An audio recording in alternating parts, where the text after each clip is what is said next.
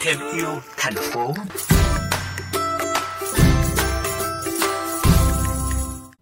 Quý vị thân mến, hơn 40 năm gắn bó với công việc môi trường và mang trong lòng những trăn trở về lượng rác khổng lồ thải ra môi trường hàng ngày, ông Tống Văn Thơm đã ngoài 70 tuổi vẫn không ngừng tái chế những phế liệu rác thải thành những vật dụng hàng ngày như đầu đĩa, loa karaoke, đồng hồ. Sau ngần ấy năm sống với đam mê, thổi hồn vào những món phế liệu, gia tài ve chai của ông đã lên đến con số hơn 5.000 món đồ lớn nhỏ. Bắt nguồn từ tuổi thơ thiếu thốn, gần 10 tuổi, ông Thơm đã tự mày mò học để sửa chữa những vật dụng hư hỏng trong gia đình hay những thứ người khác vứt đi để tiếp tục sử dụng. Ông cũng đã nhiều lần được mời tham gia vào các triển lãm, hội thảo để lan tỏa những hành động đẹp mà mình đã làm đến với các bạn trẻ khắp mọi miền. Tuy nhiên đâu đó trong lòng ông vẫn còn những điều trăn trở muốn nhắn gửi đến thế hệ trẻ về một lối sống xanh và học cách để tái chế vật dụng tránh lãng phí. Phóng viên VOV Giao thông đã có cuộc gặp gỡ với ông Tống Văn Thơm tìm hiểu rõ hơn. Xin chào ông Tống Văn Thơm, điều gì đã đưa ông đến với đam mê thổi hồn và phế liệu?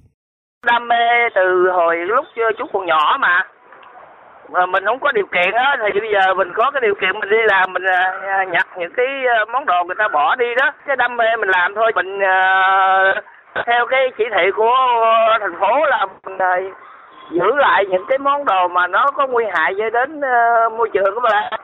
Tất nhiên là mình phục hồi lại những cái cái đồ người ta bỏ đi người ta không có thể nào mà người ta xài nữa, ta bỏ đi mà nó sẽ bị ô nhiễm môi trường, độc hại nhiều. Thành ra gì cho đó chú ờ, làm thôi. Chú thì cũng không có học cao lắm đâu, chú mới cái lớp ba à. tại vì lúc còn nhỏ là mình khao khát những cái món đồ mình không có được thì giờ mình có điều kiện rồi thì bắt đầu mình làm.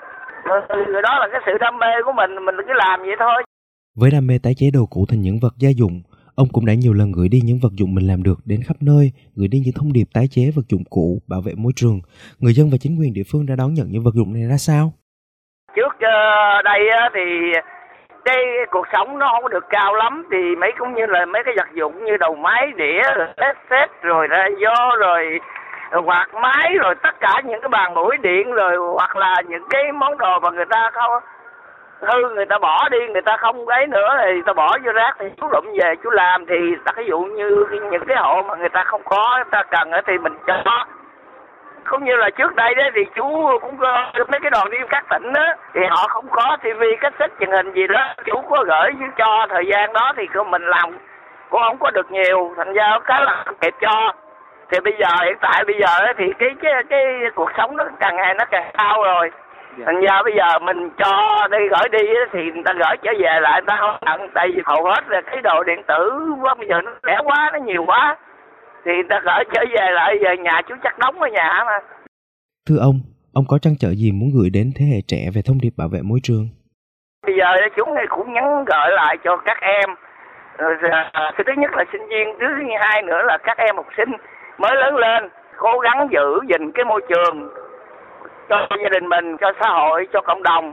Thứ nhất là những cái món đồ mà mình có thể mình sử dụng lại được thì mình cố gắng là mình làm lại để mình sử dụng. Thứ hai là mình cố gắng mình giữ gìn môi trường, phân rác từ nguồn.